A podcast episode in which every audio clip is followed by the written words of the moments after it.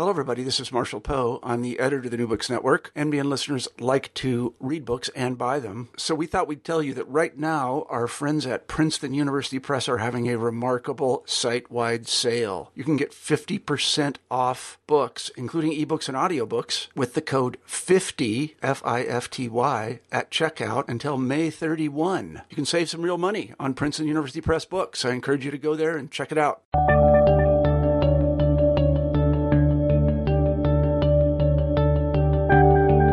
Everybody, and welcome back to New Books in History. I'm Marshall Poe, your host. Each week we pick a new history book that we find particularly interesting, and we interview the author of that book. This week we're very pleased to have Toby Lester on the show, and we'll be talking about his terrific new book, The Fourth Part of the World The Race to the End of the Earth and the Epic Story of the Map That Gave America Its Name. We think of the world as round and having a lot of different parts. People in the Middle Ages and in early modern Europe thought of the earth as round, no, not flat, and having three parts. They were Europe, Asia, and Africa.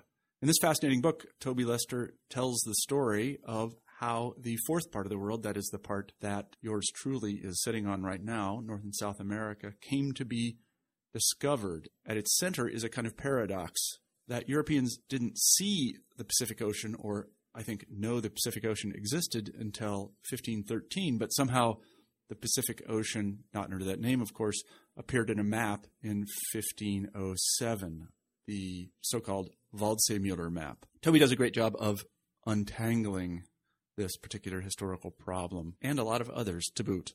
I really enjoyed talking to Toby today, and I hope that you enjoy the interview. Here it is. Hi, Toby. Hi, Marshall. Uh, how are you today? I'm doing well. Oh, you're in Boston, is that correct? I am. A clear, snowy day. Clear, snowy day. We had a blizzard here last night. So, oh, congratulations. Uh, yeah, actually, it was very nice. I really like the snow. It's one of the reasons I, I've said many times on this show, I lived in California for a while and I left because I didn't like the weather. Well, they, don't, they don't have snow there. I'm, I'm, I'm, the same way. I feel that way about Boston, too. Yeah, no, I, I really like the weather. I should tell our listeners that we have Toby Lester on the show today, and it's my great, great pleasure to talk to him again because we used to work together after a fashion a number of years ago. And he's written a terrific new book called The Fourth Part of the World The Race to the Ends of the Earth and the Epic Story of the Map That Gave America Its Name. It's just come out. I've read it uh, cover to cover, and I have to tell you, it's a, a terrific read. Um, for those of you that like um, very well written uh, literary history, I guess literary in the sense that it is uh, written with a writerly instinct. Uh, I think you'll really enjoy this book, and uh, I encourage you to um, go buy it. One of the terrific things about the book, I should say, just as a kind of sidebar, is that it covers a lot of ground, and I, and I really like that in a book. You know, I like a narrow book occasionally, but this book um, really covers a lot of late medieval and early modern Europe and discoveries in America and Asia and Africa and you name it, and it's in there. Obviously, there's a significant amount of erudition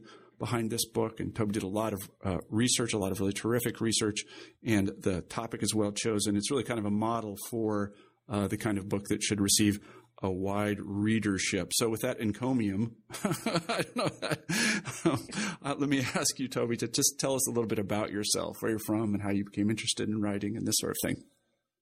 Well, I had no idea um, when I was younger that I ended up doing this. I I, um, I grew up in New England, roughly speaking, and I went to college at the University of Virginia and studied English and French subjects that um, are the kinds of things people study when they don't know what else they want to do.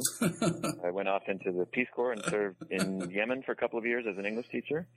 Uh, and then I ended up working for the Peace Corps, helping set up programs in Eastern Europe and the former Soviet Union, and then for a couple of years. Also worked for the United Nations in the West Bank.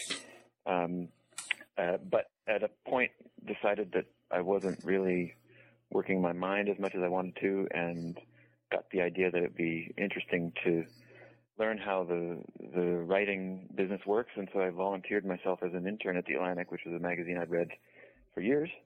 Uh, and, and, probably they agreed to have me come. Um, and as it happened, um, somebody went on leave while I was there, and I filled in for her. And then the internet took off, and I helped create the magazine's website. And over time, I got into editing and writing, and ended up staying at the magazine for about a decade. Um, all of which made me more and more interested in writing, and more and more aware of how little I knew when it came to, um, for example, history.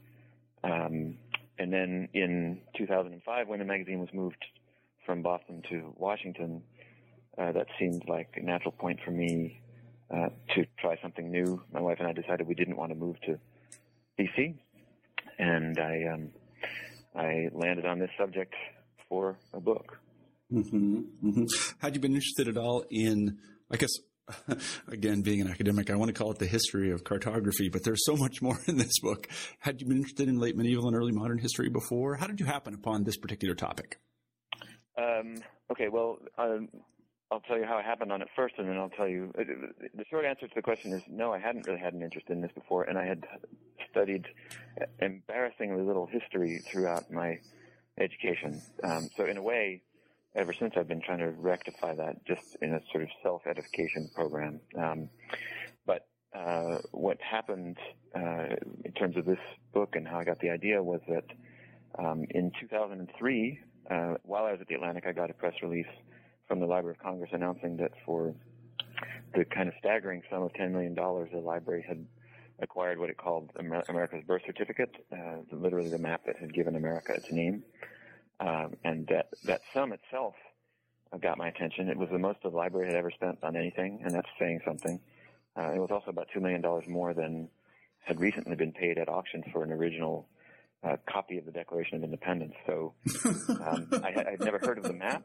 I'd never seen the map, and yet um, here were all these um, institutions and market forces saying it was one of the world's great treasures. So I wanted to learn a little bit more about it. And initially, I thought I'd do an Atlantic article, uh, but as I got into it, I realized just how much more there was to this map than just its naming of America, which is which is of course what most people, if they know about the map, uh, kind of limit it to. But um, the the very nature of this map, and particularly what its makers had in mind, in the sort of grandest, most comprehensive uh, way of thinking about it, is something that I got captivated by and tried in the end to sort of mirror in in the book. Mm-hmm. Well, you know, we I think many people know about the Copernican revolution and uh, can say a little bit about that. That reoriented our uh, solar system, um, but I don't think many people really know how a map like the Waldseemüller map, this is the one in question, uh, really changed the way that people viewed the entire world. It's hard for us to wrap our minds around an image of the earth that uh, hasn't probably been gotten by that globe that was in everybody's grade school classroom. I don't know if you had that globe, but I think everybody sure. had that globe, that tilted one, you know? Yep, yep. Why, why, was that always tilted? I always wondered about that. I don't know. But anyway, that globe. But these people, that is the people of the late Middle Ages, didn't see the earth like that at all. It was really more like we see the stars today. We don't really know what's out there exactly. What did, tell us what they thought or saw or drew in, let's say, the 13th century when they thought about the earth? Well, this is this is one of the um, areas of this book that just so captivated me. It, um, if you go back far enough, and meaning back into the Middle Ages, you, you arrive at a point in human history where there wasn't just this single idea of what the world looked like. You know, some, today somebody tells you the phrase world map, and immediately you know what they're talking about, and you can conjure up this image of mm-hmm. uh, the oceans and the continents, and we're we're all on the same page. Mm-hmm. Um, but uh, in the Middle Ages and in in the centuries prior to the making of the Waldseemüller map in the beginning of the 16th century, uh, there was that phrase had, could mean all sorts of different things, and uh, depending who you were, uh, you you could imagine the world in, in profoundly different ways. Uh, you had um, a tradition of sort of academic slash theological uh, world map- mapping, which in some ways rooted itself in antiquity, and that that basically announced that the world had three, at least the known world had three parts: uh, Europe, Asia, and Africa. Uh, and um, since ancient times, it it seems that the, the general way of depicting that was to put east at the top, not north. And this is another uh, simple fact that people tend to overlook when they think about maps today is that north isn't the natural top of a map; it's not uh, and primarily in the Middle Ages, especially in Christian Europe, you see east at the top, but you do also see every direction at the top. Yeah, Uh, it's it's funny. If I could just interrupt for a second, it's funny you mentioned this. I have young children at home, and I know you have three daughters. Is that right? That's right. I would. there was a moment in which I noticed that they were learning how to um, turn the pages of books from uh, left to right, which is completely arbitrary. right. And that they, they were taking something which was completely arbitrary. You might as well, you, you can just as easily, and people in Japan do, turn them from right to left. Uh, but to them, this is completely natural, and they will grow up thinking that pages go from left to right, and or I mean right to left, and um, and and globes have north at the top. That That's somehow the way the world. That's somehow the way the world works. And on, on on a related note, I've I've found myself correcting all three of my daughters as they've started to draw people. You know, those kind of Uh-huh. figures where you, where you it's a circle with arms coming out of Sure. the head, and all three of them at a certain point, I've noticed them drawing them what I would call upside down. they're, they're looking at it, but the, but the face is upside down, and from, their, from their perspective, it doesn't make any difference. And there's no reason you can't see it that way. Um, and that kind of applies to the mapping of the world. You, you, there's a convention that has now settled firmly in place, but that just didn't exist uh, in the Middle Ages, except that you do often find east at the top. And when you when you find there there are there are a lot of good reasons for that. The particularly again in this kind of Judeo-Christian Muslim context. Um, the, the, the sacred texts talk about um, the Garden of Eden and hmm God planting Adam and Eve in the east. hmm Um, just as a fact of life, the sun rises in the east, and so Mhm. that's where time and history seem to begin. And then, at least in terms of history, the way that Europeans uh, told it, you have the, the sort of the rise of the ancient civilizations in the east, hmm and then history kind of gradually marches westward and reach, reaches the Greeks and the Romans, and then there's this kind of um, corrective force that goes on in Jerusalem, and then again from the Western European perspective, Christianity moves uh, into Europe, and eventually, in, at about the time I start my book, uh, Christianity has has bumped up against the Atlantic Ocean in, in Western Europe, hmm and that's why I started the book there because um, after that point, as Christianity solidifies and becomes more and more globally minded, you get Europeans starting to uh, explore the East again. Mhm. Um, hmm hmm and uh, If I could just stop you for a second, there's one thing that uh, I thought was fascinating, and I can't believe it never occurred to me. You talk a little bit about the etymologies and broader meanings of the words uh, Occidental and Oriental. Maybe you should say a few words about that because it Oh, re- sure. it really is fascinating. in, in, in Latin, um, the, the word Orient is derived from the word meaning to rise, and Occident is derived from the word meaning to fall.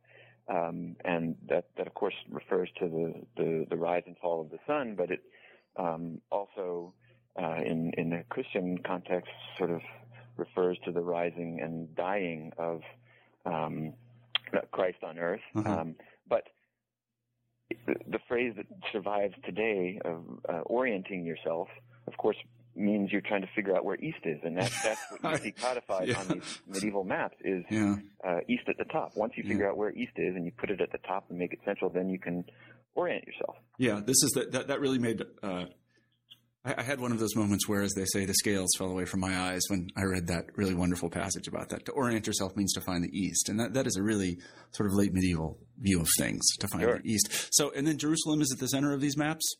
Well, in in in the very strictly Christian uh, late medieval uh, sort of symbolic world maps, yes, and it's it almost looks like a if, you, if these maps, if you imagine a sort of exactly circular map with uh, Asia sort of occupying the top semicircle and then Europe and Africa underneath, uh, there's a kind of almost bullseye at the dead center, Mhm. which is um, a kind of target for spiritual contemplation, but Mhm. it's also you know symbolizing that this this is really where there's a kind of uh, almost umbilical connection to uh, God, and in fact, uh, a lot of um, medieval uh, theologians used the Greek term omphalos for Mm-hmm. uh, that point on the earth, and that, that actually literally means the navel. And Navel of the world. Yeah. and then you see, in fact, on some of these maps, um, the body of Christ superimposed on the earth, or the earth superimposed on the body of Christ, and of course the navel basically corresponds uh, to Jerusalem. Mm-hmm, mm-hmm. Now, you mentioned a couple of people who I actually have done some research on myself uh, in, a, in a very distant relation who uh, did, did, travel to the East in search of something, or at least maybe they did. We don't really know. Uh, one of them is famous and one of them is not. The, the famous one is Marco Polo. Uh, maybe you could tell us a little bit about him. And, and again, the, the thing that um, I was most interested in in your book is uh, how little we actually know about him. Yeah, well, and with that preface, uh, I'll qualify everything that I go on to say because it's, it's, hard, it's hard, to know um, who he was or even what that is said in his name is really by him. He, yeah. the, as the story goes, he he uh, he came back from his travels, which we can talk about more in a minute. But he ended up um, in jail in Italy, and one of his jailmates, and he started talking, and his jailmate, who was a composer of um, romance type uh, literature, ended up writing his book with the input that Marco Polo gave him. Uh, and so it's the book. Um, it may be Marco Polo's words filtered through a very uh, particular kind of person and writing style that isn't his own, uh, and it may be considerably embellished, or it may be uh, largely what, in fact, he said, and then that leads you into the question of whether what he said is actually what he did. Mm-hmm. Um, I tend to believe that he did a lot of what he said, if not all of it. Uh, there is a school of thought out there that you know maybe he never even made it to China and made a lot of it up. Um, but I, from what I can tell and from what I've read in the scholarship, it seems that the, the consensus is that um, much of what he describes in his book actually uh, probably did take place. Uh, and the basic story is that he um, he and his uh, father and uncle set out in the in the late second half of the 13th century and made their way uh, trying to find the Mongols, uh, who at that point were a, a, very powerful force making their way um, gradually toward dominion of pretty much all of Eurasia. Mm-hmm. Um, and they were merchants, and they knew that the Mongols, in all of their uh, their expansion and raping and pillaging, were gathering huge hordes of wealth and were interested in spending money on luxuries. So, what better place for an Italian merchant to go sell stuff? Um, and somehow or another, they managed to find them and managed to make their way all the way to China, um, and the seat of the Mongol Empire in China. Um, and Marco himself uh, ended up somehow managing to ingratiate himself with uh, the Mongol ruler who we tend to call Kublai Khan now. Um, and he seems to have, at that point, he was a young man and seems to have been a quick learner and, and mastered languages and ended up being sent out on missions by the Khan to learn about uh, the, the countries uh, around um, China, you know, China itself, but then also the, a lot of the lands around there. Um, he stayed for something like 17 years and then eventually made his way home. And here's what, to me, was fascinating. We tend to, when we think of Marco Polo, think of his long, arduous, and fascinating overland journey to China. And then you get like a sentence, and then he came back. But in fact, what he did was he came back not by land, which is the way he'd gone out, but by sea. Uh, and his descriptions of um, the, the regions that he passed through as he sailed through the Indian Ocean uh, on his way back uh, were hugely influential to later readers of his book in the Middle Ages. Um, a lot of his descriptions of these uh, fabulous islands that he visited, which he said were rich in gold and spices and gems, uh, but also inhabited by cannibals and, and, and strange beings. Uh, that stuff percolated through a lot of the the travel literature of the late Middle Ages and um, really became part of the mental furniture of people like Columbus as they imagined sailing back to the Far East um, and and basically trying to find what it was that Marco Polo had described in the first place. Mm-hmm. What route did he take back if he came back by sea? Uh, well, he, he, came down. If you imagine, he was up uh, in China uh-huh. He sailed down along the the east coast of China, all the way down, and then through uh, the region that I guess we would call Indonesia, Indonesia, now, yeah. Malaysia. Uh, made his way into the Indian Ocean. Um, he talks about Java Major and Java Minor. Uh-huh. Um, so you know, so, some of what are often called the Spice Islands, um, and then back in, through the Indian Ocean, probably skimming along um, the coastline, stopping in at uh, India. There's there's kind of convoluted talk of his being up uh, in places that people think are are um, Thailand and Burma, but it's it's very hard to make a kind of one to one correspondence with Mhm. it. It's, Mhm. it's, it's a sort of um, uh, phantasmagoric kind of hmm uh, muddle. Uh, Mhm. but eventually he, he makes it back um, uh, and and makes his way up through um, I guess what you would call Turkey, Mhm. uh, or no, he lands in Persia. Sorry, hmm uh, and then and makes his way back overland through through what's initially Mongol territory there, hmm ultimately back to Italy. hmm hmm So then the second character, the one that is little known of, and the one actually I know a little bit more about, but not very much, is uh, uh, John de Plano Carpini. Right, Uh-huh. one of my favorites. Yeah, why don't you talk a little bit about him? Uh, sure, he was he was a Franciscan monk um, again in the 13th century, but he precedes Marco Polo, uh, and he originally was um, one of the companions of Saint Francis, so in on the ground, um, and and uh, he. Um, so the, the background to this story is that in the, in the early decades of the 1200s, the Mongols, from the European perspective, just sort of swept in out of nowhere and managed to um, totally overwhelm everybody they came into contact with. Uh, they were they were mobile, they were organized, they had horses and tactics, military tactics that were that completely outclassed Europeans, and Europeans just sort of fell. Um, city after city, province after province, uh, and there seemed to be no stopping them. hmm Um, and it, it, Europeans began to wonder whether these were um, you know, sort of biblical, um, monstrous kinds of races of people who were being unleashed on the world uh, to begin the end times. Um, and if not that, then there was somebody who had to be contended with not just on a um, military level because that didn't seem to be working, but on a on a on a sort of religious and diplomatic level. Um, and the Pope at the time convened a council, and one of the top uh, items on the agenda was how to deal with the Mongols. And one of the ways that they decided they would deal with them um, was to send out some missionaries to try to find them and try to try to talk to them, uh, try to try to learn about them, and ultimately to try to convince them to stop. Uh, and so Friar John was one of these Yeah. um, initial emissaries and um, managed to.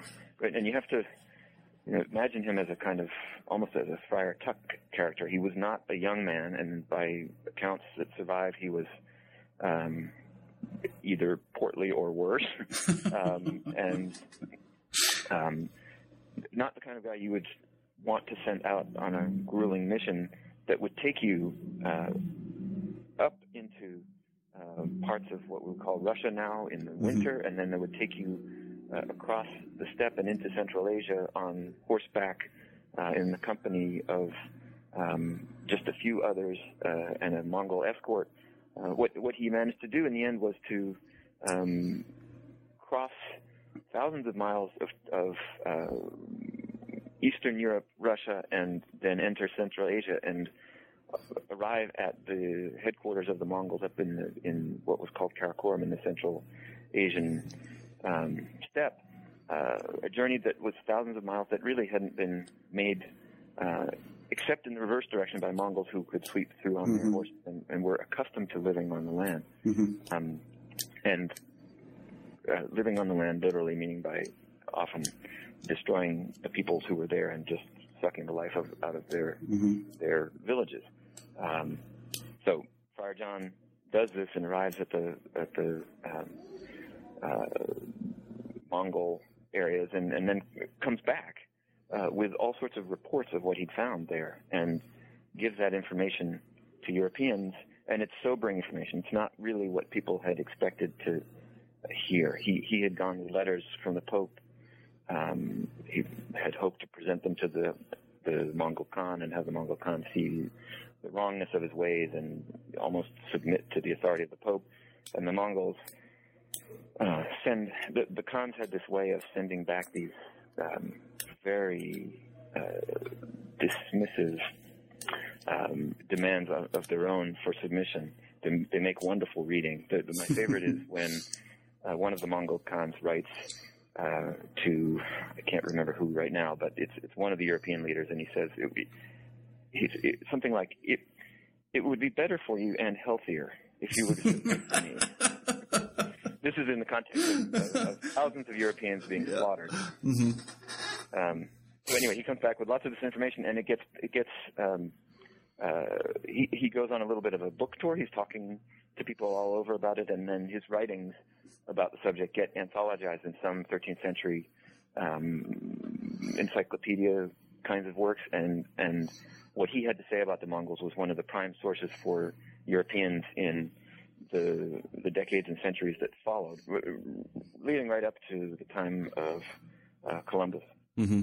Mm-hmm. A lot of what he reported about Central Asia and the Mongols uh, fixed itself in people's minds even after the Mongol Empire had dissolved and the, the Mongols really weren't in place in the way that they had been. But mm-hmm. that that itself um, was an interesting situation because mm-hmm. Columbus, to, to cite just one example, had this idea that if he could reach the Far East, uh, he could find the kinds of um, Mongol seats of power that uh, Friar John had had talked about, but also that Marco Polo had talked about. Mm-hmm. Marco Polo, uh, when he was describing Kublai Khan, had described a very civilized um, ruler and a, and a country of great, great wealth uh, that happened to have lots of Christians in it. Mm-hmm. Uh, these are Eastern sects of Christianity that had spread uh, in in um, in the Middle Ages.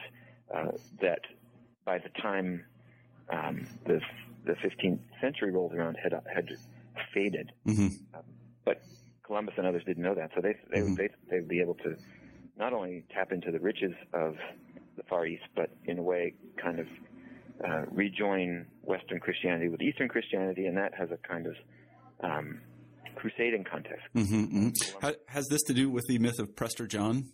Oh, uh, absolutely. Um, and that he, Prester John is a mythical Christian king who was said in the in the 11 and 1200s to dwell out there in the Far East somewhere, um, and who had amassed great wealth and great uh, great armies, and who also was said to be imminently uh, on his way to Jerusalem to help Western Christians mm-hmm. reconquer mm-hmm. it.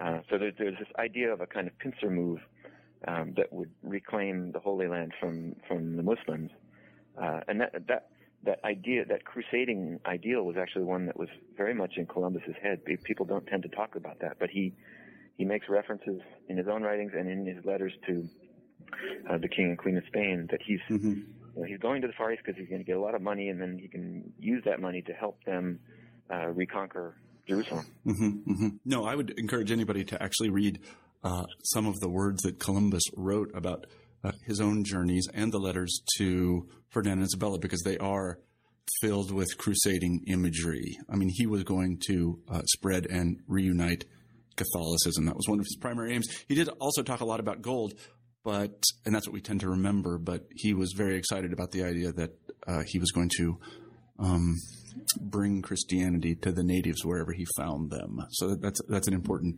it's an important thing to remember. And when we talk about I think early modern imperialism of various sorts. It was it was largely religiously inspired. At least I would say that it was. Um, just as a side note, uh, one of the cities that the Mongols destroyed, Ryazan, um, actually was on an archaeological dig there, and they really did destroy it. after they destroyed it, they moved the town. it was, it was they just they moved it. It was completely razed, and actually you can still see the uh, walls of the city. They are um, earthen, Yep. Um, uh, and, and it was a quite a large city, and the Mongols asked for submission, and the the people of Ryazan, um, I believe, refused. And so then the Mongols completely destroyed it. And, and if I'm remembering correctly, I think Carpini may have gone through Ryazan, which is in southern Russia on the steppe now. It was the southernmost uh, outpost of a branch of the Kievan monarchy. But I've, yeah. I've borne witness to the destruction of the Mongols in the 13th century myself. Uh, let, us go on then. So uh, Columbus and Vespucci and the other, um, what we now call explorers, uh, had all of this in their head. That is, that the earthly paradise was somehow in the east, that there were these fellows that had brought back news of uh, either an earthly paradise in the in the case of, of Marco Polo, or something a little bit more sinister, but nonetheless enticing in the case of Carpini. Uh, and then, of course, um, they decide to mount expeditions really to go in search of these things.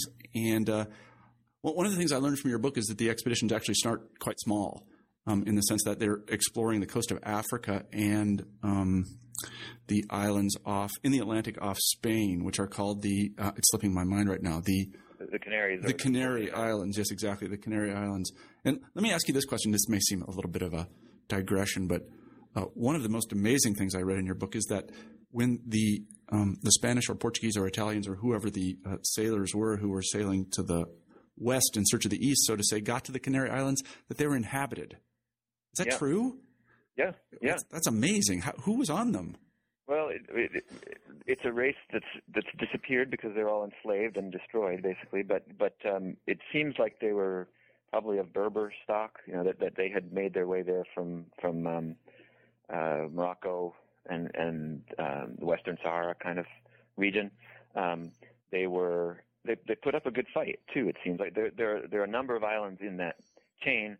Some of them Europeans were able to subdue relatively quickly. Some of them weren't inhabited, and then there were other islands when um, these peoples, as is often the case, retreated up into the mountains and then kind of, you know, began a, a kind of guerrilla campaign uh, of resistance, uh, and it took a long time.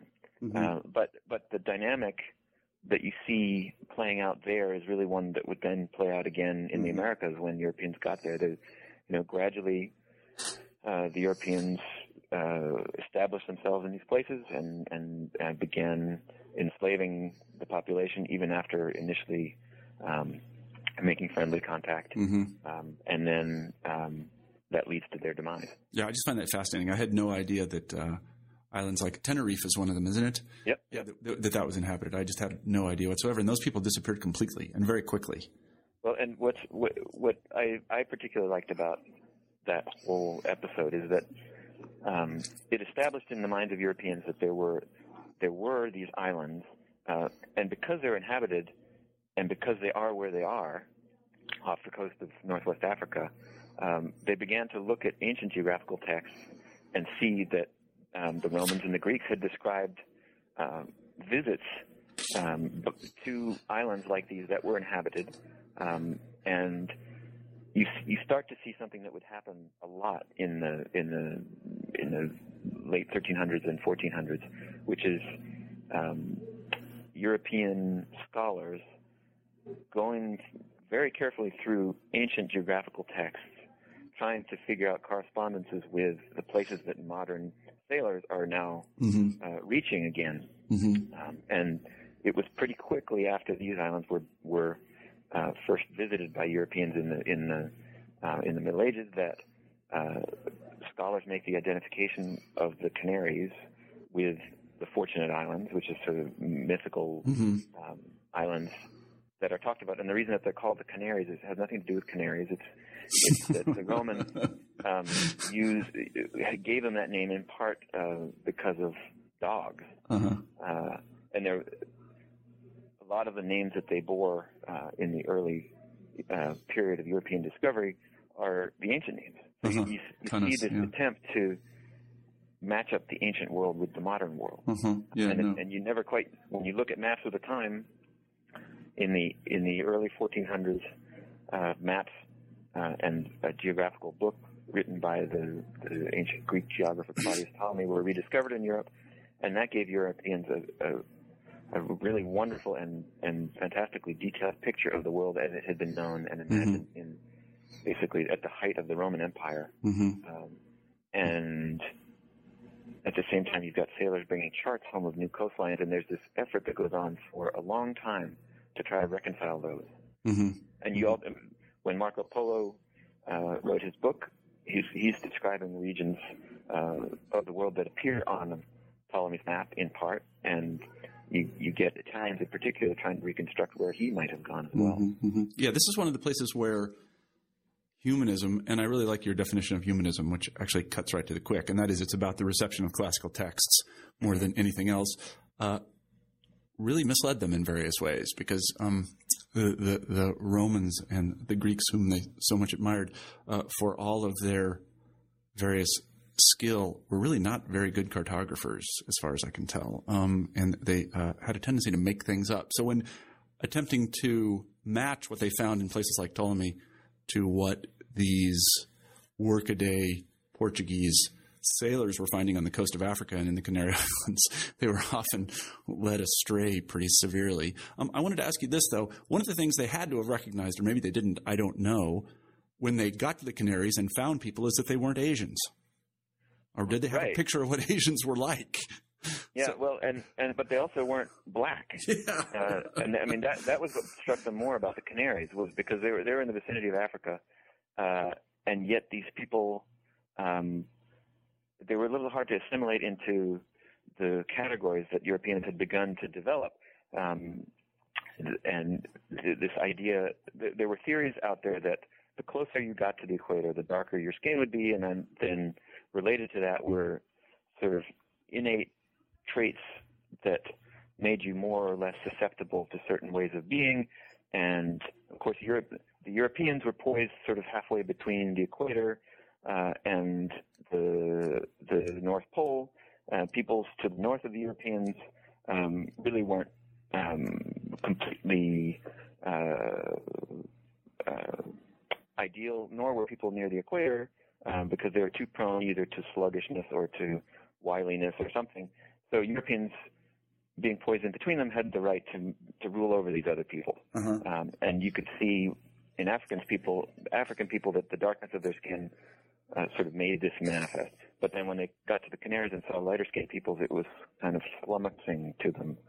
Um, So how did, how did they attempt to assimilate these these people in the Canary Islands? What did they say about them? Did they say, "Oh, we've discovered Asia," or Well, um, it, it, you, there aren't a whole lot of um, records of, of of what these encounters were like, but one, the, the main one that survives um, from the early encounters is one that seems to have originally been a letter from merchants, uh, Italian merchants based in uh, the Iberian Peninsula, who wrote back to Florence describing one of these voyages and Mhm. describing some of the captives. But of course, when they arrived, um, they immediately took people captive and brought them back. Um, uh, and, and the way that they describe them uh, comes through the mouth of Boccaccio, and Boccaccio leans on the fact that these people seem to be more nimble and more mentally agile than you would expect. Hmm. Um, and uh, that corresponds maybe with the fact that these are the Fortunate Isles of legend, um, which means that they're not, that they don't, it's not so much part of Africa as something else, something Hmm. mythical, and and and these people are living in a state of, um, you know, pre-lapsarian innocence almost. Yes, right. hmm Yeah, no. Before we proceed, we have to clear one thing up that um, constantly creeps into discussions, a little bit like a burr in your sock, about uh, Columbus's voyages and Vespucci's voyages, and that is the uh, notion that somehow somebody who knew what they were talking about thought the Earth was flat. Right? I was, yeah, let's just dispel that right now. There, there is a steady um, line of thought that progresses way back from ancient times all the way through the Middle Ages and up to Columbus's time that makes it clear that everybody, or just about everybody, knew that the world was round. And there are all sorts of empirical ways that you can know this, and people did know this. And you've got texts in the ancient world and in the early medieval world uh, and the late medieval world that are um, called things like the sphere when they're describing the world. hmm Um, you've got a, a model of the universe that prevails throughout that time, which is entirely based on the sphere as the perfect shape, uh, and it has the Earth as a sphere at the center of hmm all creation, and it's it's surrounded by these various planetary and celestial spheres. hmm Um, so this idea that uh, somehow everybody thought the world was flat, and because of that laughed at Columbus when he said he could sail around the world, is is, a kind of ludicrous myth.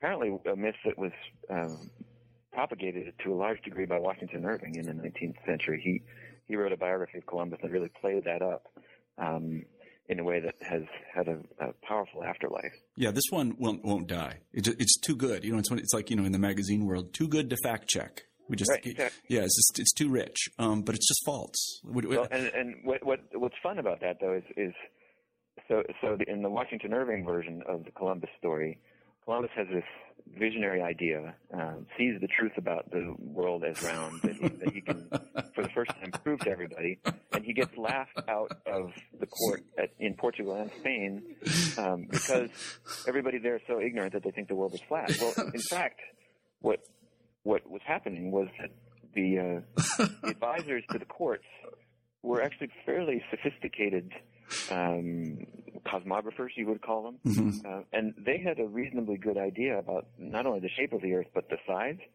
uh, and they they could, could tell that what Columbus was proposing to do, namely sail from um, the the west coast of Europe across the ocean to the east coast of China, um, really was impossible for uh, a boat and a crew at that time in history. And if you if you were to just make the Americas disappear and imagine that somebody's Mhm. actually going to try to sail from, um, let's say, Spain all the way to China, Mhm. uh, it just wouldn't have happened. It, Yeah, it was no. a, a, a supreme accident of history that Columbus happened to bump into the Americas uh, because at the time he did, he, his um, his voyage was starting to not go so well. Yeah. The sailors were getting very, very worried. They'd been out of sight of land for something like 30, 30 odd days, and, and there, was- there was there was everybody was getting quite mutinous because they were worried that the winds had been pushing them so far that way that they were never going to make their way back. yeah. Um, so, you know, had the Americans not been there, they probably would have been mutiny and then death on the high seas, and the whole episode would have been forgotten. Right. This is why these islands that we mentioned earlier are so important because the Portuguese and the Spanish and Italians knew roughly how large the Earth was in terms of circumference, and they also knew that no ship could travel from uh, Portugal to where they generally thought um, China started. That it was simply too far. It was like us going to Mars. We can't get out there.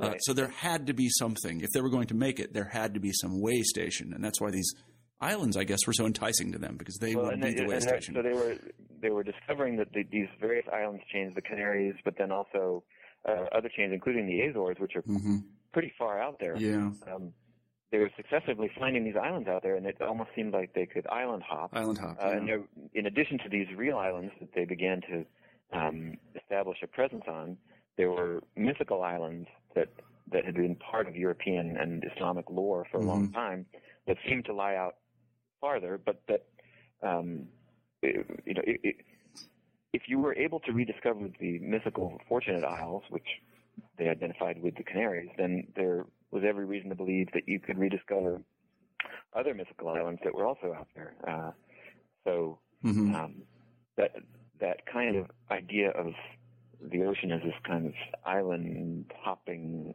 area was very powerful. Mhm. Uh, and in fact, when when word of Columbus's arrival in the New World first trickles back to Europe, um, remember at that point he'd only found islands in the Caribbean, not not the mainland. Mhm. Uh, some of the earliest accounts of what he'd found say uh, that it, it, Columbus seems to have found some new Canary Islands. Mhm. Um, Mhm. So there's Yeah. really not a sense of what it, and he's announcing to the world that he's found the Indies in the Far East. Yeah.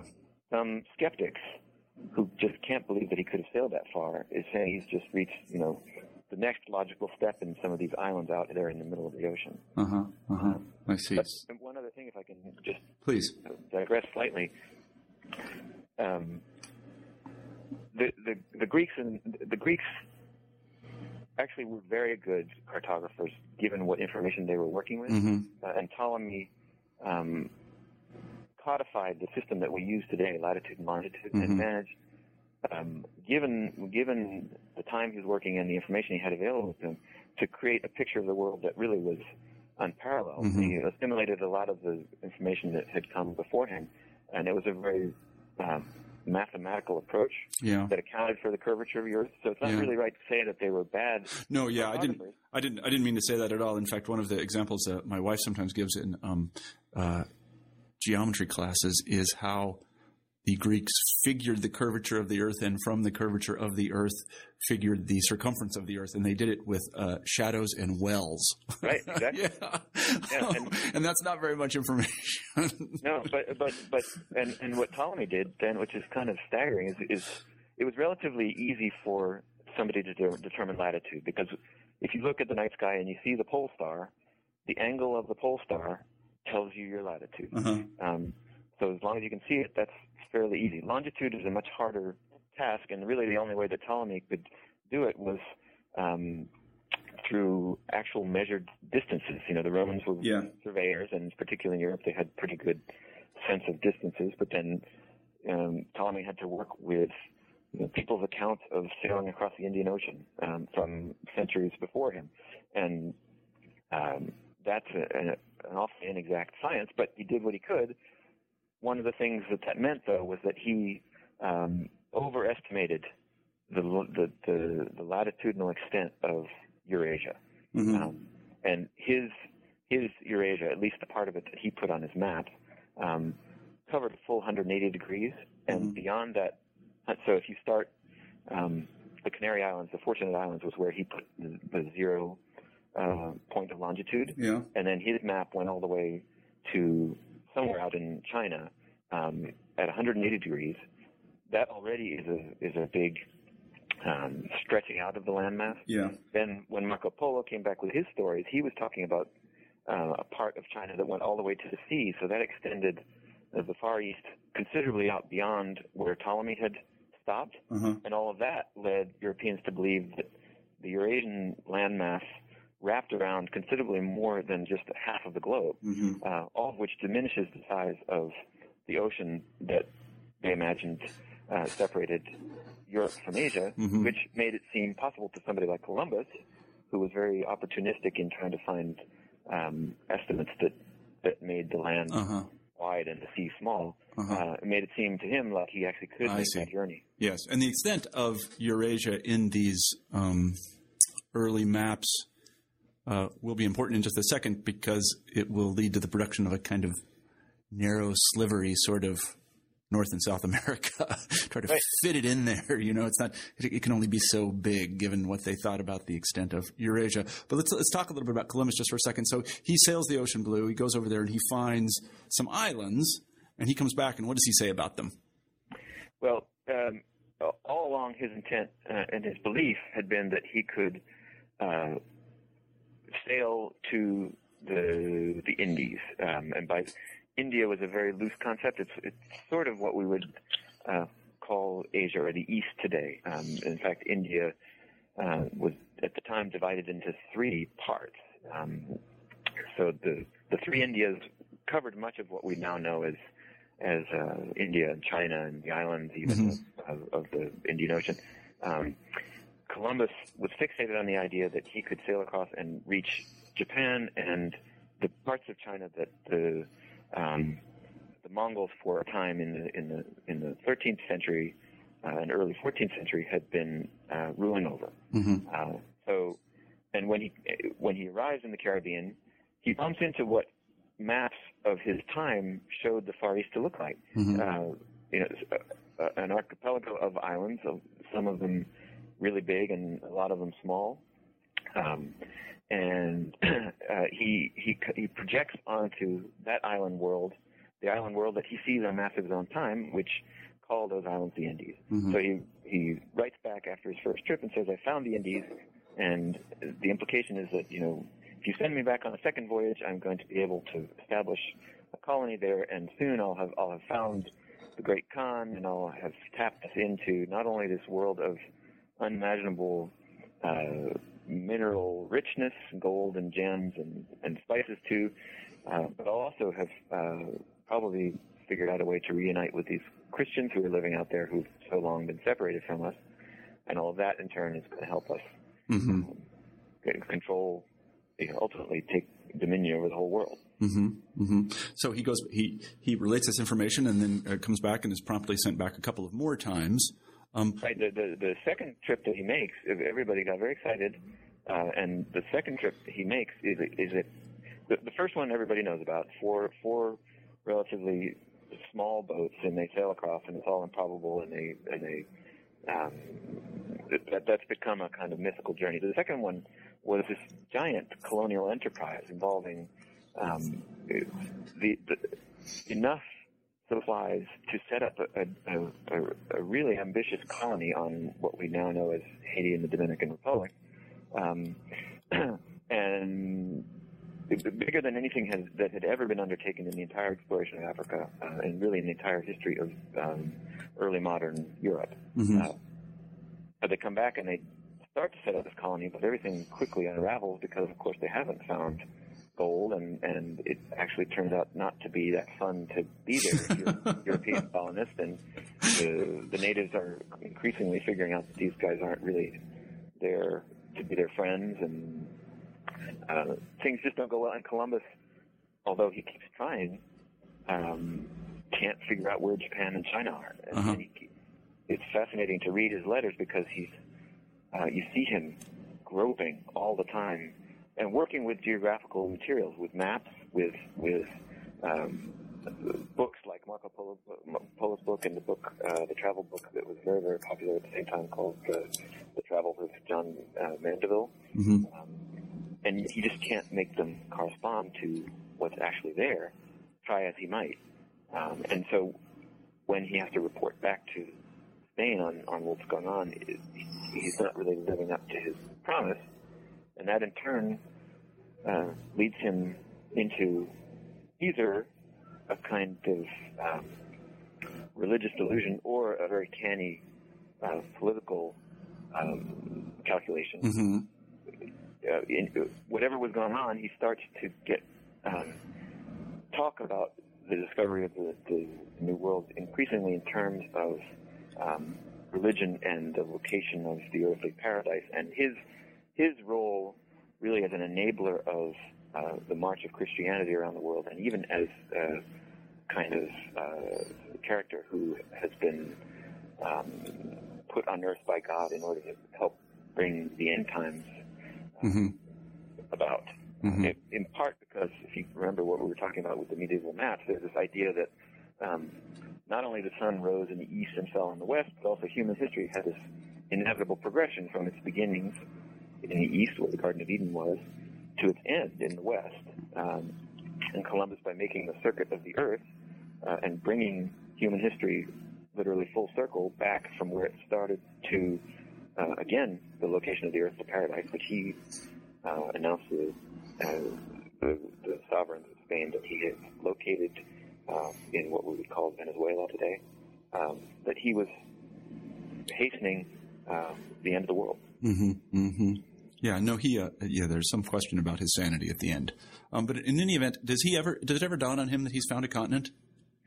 Uh, there, there's a little bit of debate about that, but but I, I think it's safe to say no. I mean, he he right until the end, he's he's talking about these places as um, some still to be determined part of Asia, and he he clearly is uh, increasingly desperately trying to connect what he's finding in real life with what he can see on maps of the time as um, Asia. He, a lot of, with some regularity, he, he talks about place names that are on Ptolemy's maps and says, you know, I think I found it.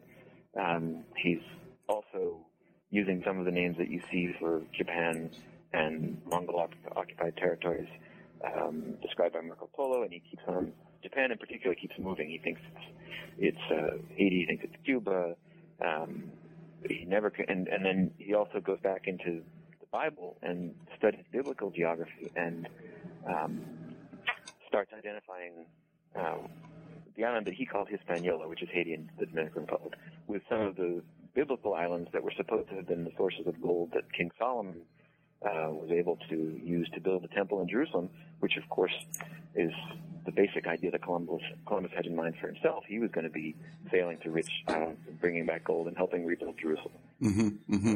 It, it, gets very uh, fascinating and strange. Yeah, no, I mean one of the things, one of the constant themes of this show is that um, what most people think they know, they don't really know. And uh, I think that can be said about Columbus and spades is that uh, sure. uh, there's a lot of mythology about Columbus and um, I'm reminded of something a professor of mine used to say.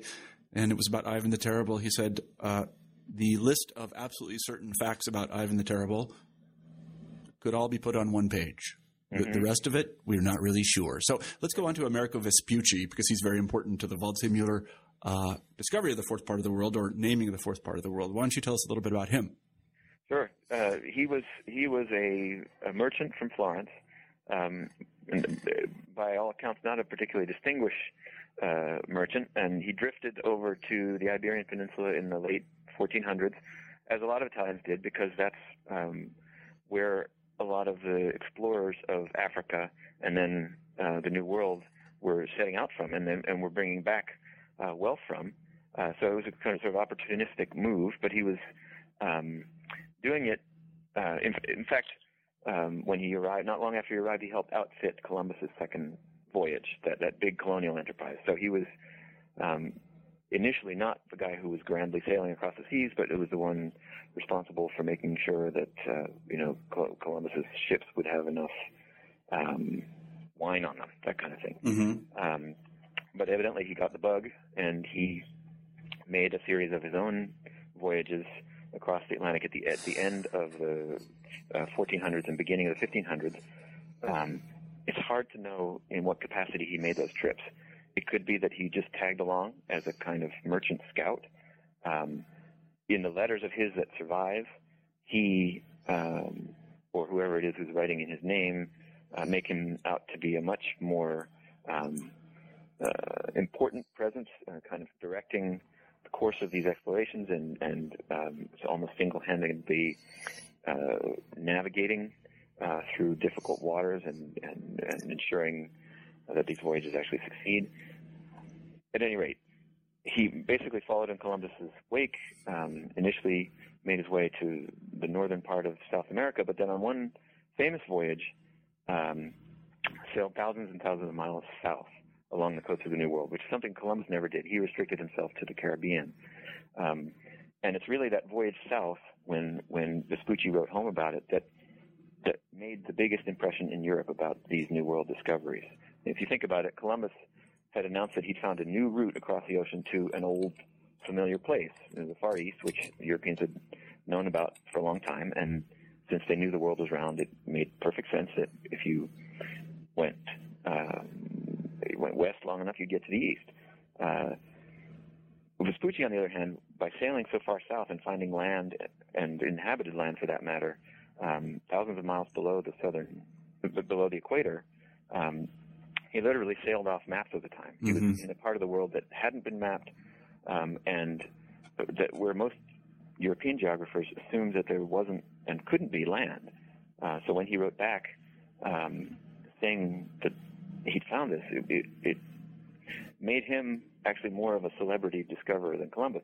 But uh, repeatedly in his letters, he talks about uh, exploring an endless Asian land, and he, in the course of his explorations, is looking for a way to get around this um, strange new land and into the Indian Ocean. He still is looking at maps of the time and thinking he's on the verge of being in the Indian Ocean. So Mhm.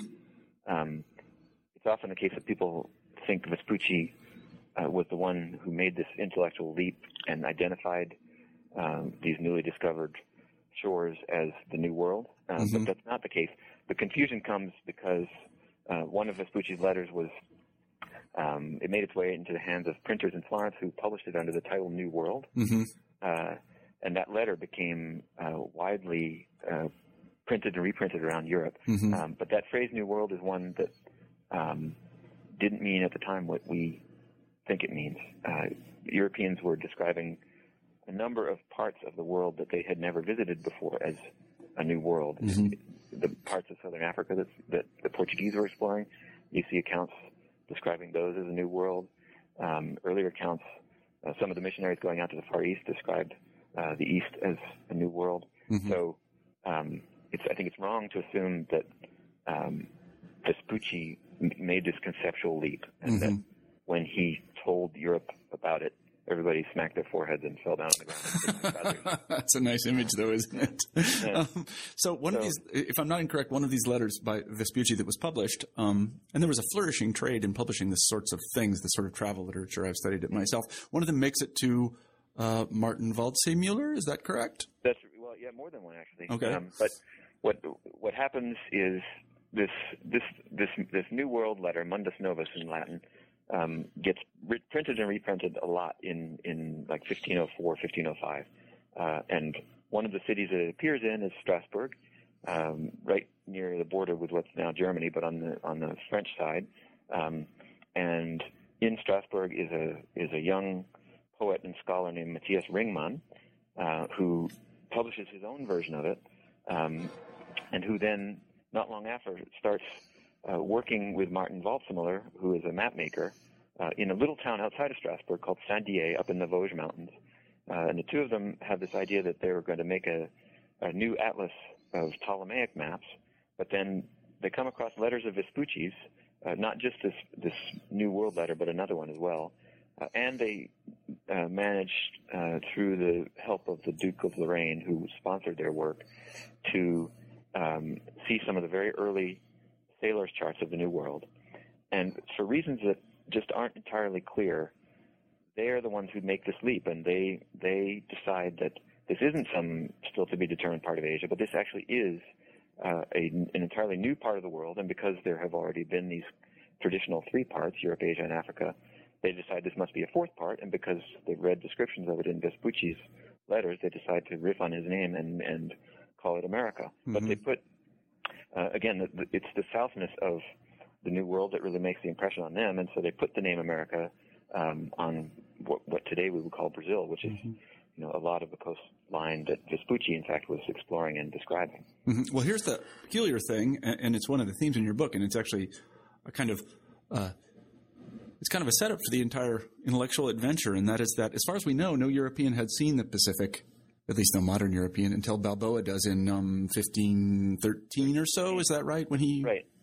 So uh, there, there's one reference in in a late uh, Columbus letter to some natives having talked about a large body of water on the other side of uh, Central America, but it's not entirely clear how Columbus would have processed that information, mm-hmm. and even if he had, whether it would have made a difference in terms of what he believed.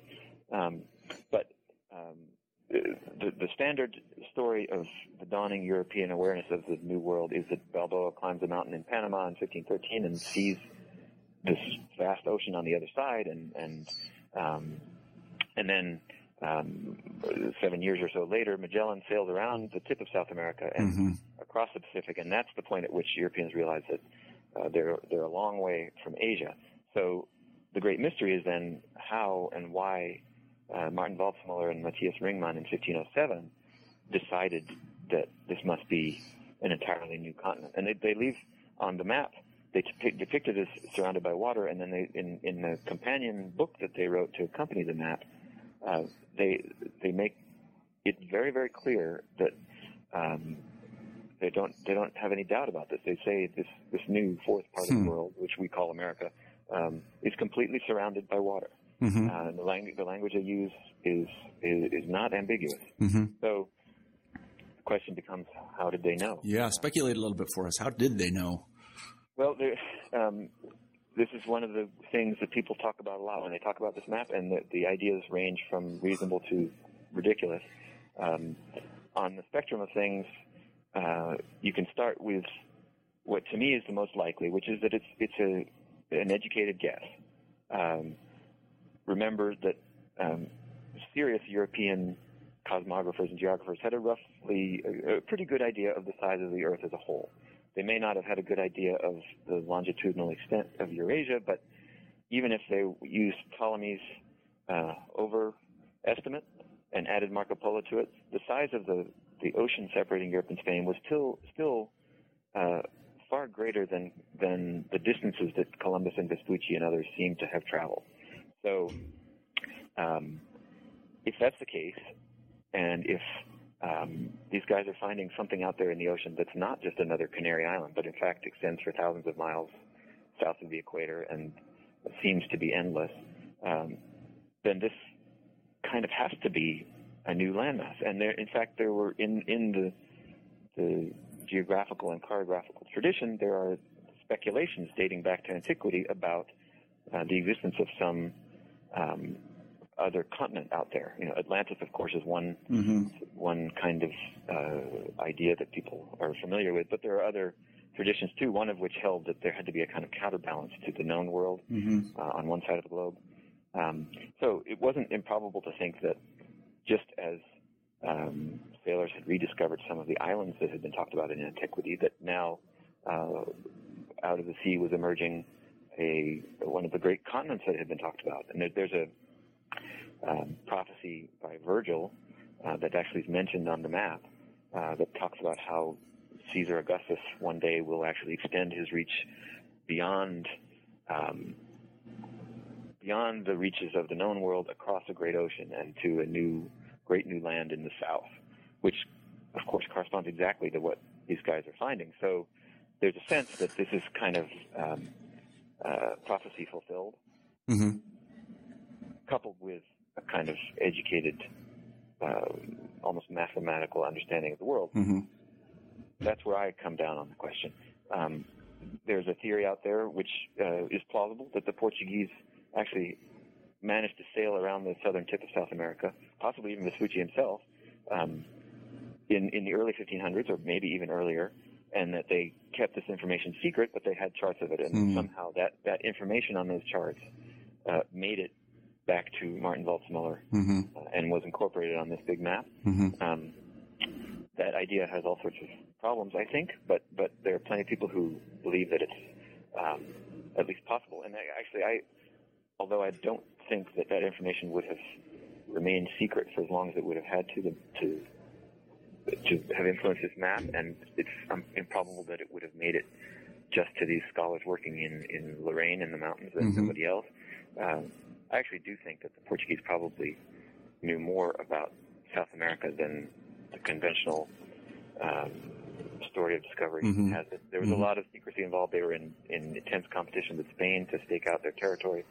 There are a lot of good reasons why they wouldn't have Mm-hmm. um, wanted to reveal that information. Mhm. And then on, on the on the loopier side of things is the theory that the that's been peddled by uh, Gavin Menzies in, in the book called 1421, which Yeah. is that the Chinese in the early 1400s um, not only made um, very impressive voyages across the Indian Ocean to East Africa, which is rooted in fact, but in fact that they uh, circumnavigated the entire globe and therefore knew not only about the coast of South America, but the west coast of all of the Americas and um, had that information on their maps and then um, somehow conveyed that information um, either directly or indirectly to Europeans who Mhm. it on their maps. Mm-hmm. Uh, and that that one, uh, although that that uh, book and that theory is is wildly popular, I think it, it, I haven't seen a, a single uh, a serious scholar of this stuff uh, give it any credit. Well, many fanciful things are wildly popular, as you know, having worked in journalism.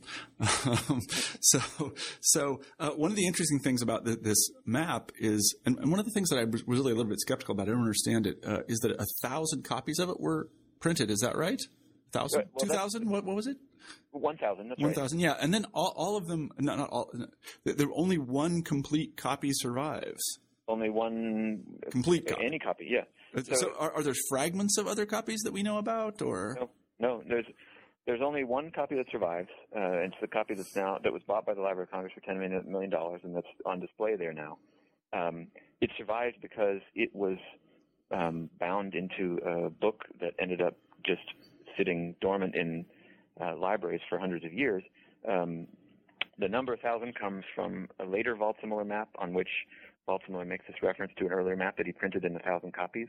Uh, that thousand copies might be an exact number, but it's also you, you see references like that in the Middle Ages and the early Mhm. Renaissance, uh, just as a signifier for a lot. Yeah. So it may have been that they printed a lot, um, but the, the the number shouldn't be taken too seriously. Mhm. Uh, but it's not an improbable number given the other kinds of print runs that you see at the time. Mhm. Um, so it's not it's not one to be thrown away uh, re- without Lightly, any yeah. thought. No, that's right. Uh, this is this is what bibliographers I think call ghosts, and, and actually people Yeah. in, in, in medieval and early modern studies will know what that means. And these are uh, items which we have reference to. We know that they existed, but we haven't found any extant copies of. And this one sounds like just the greatest ghost of all time.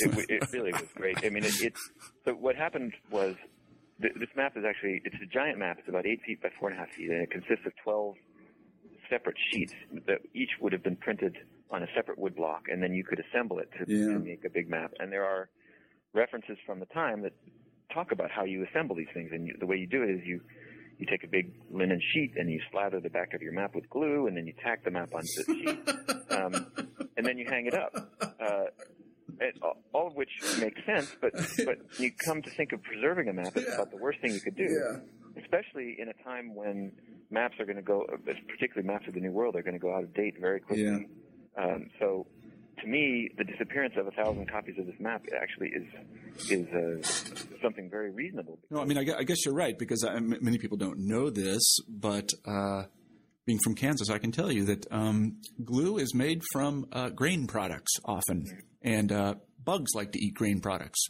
Yep. and uh, they will just eat it all, eat it all up. No, no question about it. In fact, I Well, can and if, if you had these in in rooms in Europe in the in the early Renaissance too, most of these places were uh, full of soot from Yep. fireplaces, uh-huh. and there were vermin, and and on and on and on. I mean, it's actually amazing that one survived, and the reason it survived was because it wasn't um, assembled that way. It was bound in a book, and a closed book, Yeah. it turns out, is one of the absolute best ways of preserving a document. That's right. Um, a, a closed a closed book that is that is uh, bound and not glued. I should say.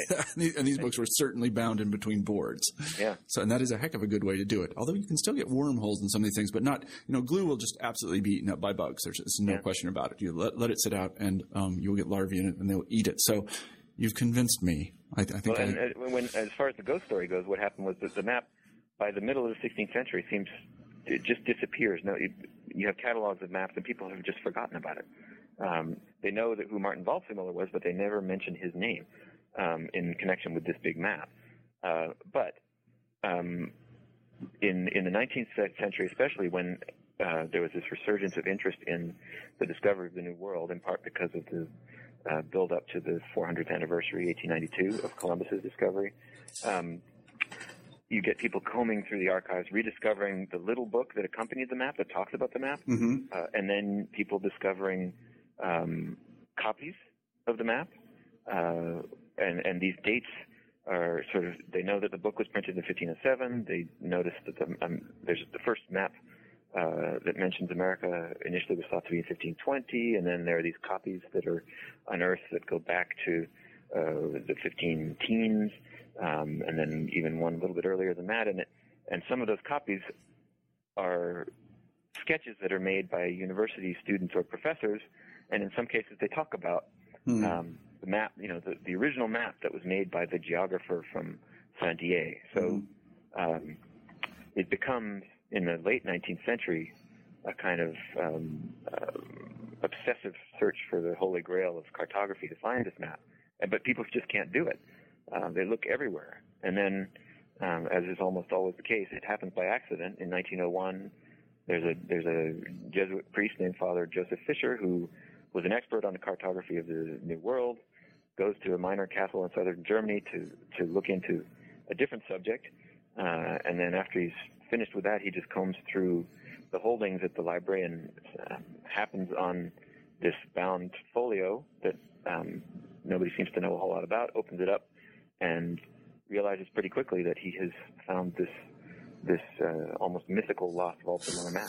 And and he didn't have to take it to the antique roadshow to figure out what it was. He knew just exactly what he had. Well, he he and he had a mentor um, back in Germany who he then went to consult with, and the two of them published Yeah. um, a book making making these very grand, grand claims about the map. And I think that's where the the idea that it's America's birth certificate Yeah. came from. I think they were the first to use that. Right. Boy, would I like to be that guy. Oh, yeah. Isn't it just a fantastic story? I mean, imagine Well, coming he, upon apparently something. he dined off that for years. Yeah, and what, what's, what's very very interesting is that he's been fingered, I think, pretty plausibly uh, as the author slash forger of the Vinland map, which Mhm. is the map that Yale Right. University owns. That Yeah. purports to be a map of the New World that dates uh, back, I think, to the 1440s, which Uh-huh. is well before the um, Columbian discoveries, but which uh, appears. Uh, by most accounts, to be a forgery. Yeah, no, there's a, that's a good topic. That's a good topic too. Not to suggest anything. Um, So anyway, we've been uh, Toby. We've taken up a huge amount of your time, and we've gone over time as I knew we would. Uh, and I should tell our listeners we've been talking to Toby Lester today uh, about his terrific new book, The Fourth Part of the World. Uh, Toby, let me ask you uh, our traditional final question here to close out the interview on new books in history, and that is, what book are you working on now, or what is your next project? Well, I'm um, as it happens. This is week number one of working on my my next one. I, I'm going to be doing another one for the same publisher, Free Press, Mhm. uh, and it's going to be something that grew tangentially out of this one. Uh, I don't know if you remember, but it, at a certain point in the first book, I talked a little bit about Leonardo da Vinci and his Vitruvian Man Yeah. uh, in the context of cartography, because that image um, has a kind of cartographical dimension um, that corresponds a lot to medieval maps of the world and maps of the microcosm, mi- macrocosm. Mhm. Um, I got very interested in Vitruvian Man as I was doing this, but I realized I couldn't really shoehorn a whole lot of that into a book about um, the Waldseemüller map. Mhm. Uh, so I've decided I'm going to try to do a sort of unpacking of the Vitruvian Man image in the same way that I tried to unpack the Waldseemüller map. That's great. Uh, Yeah.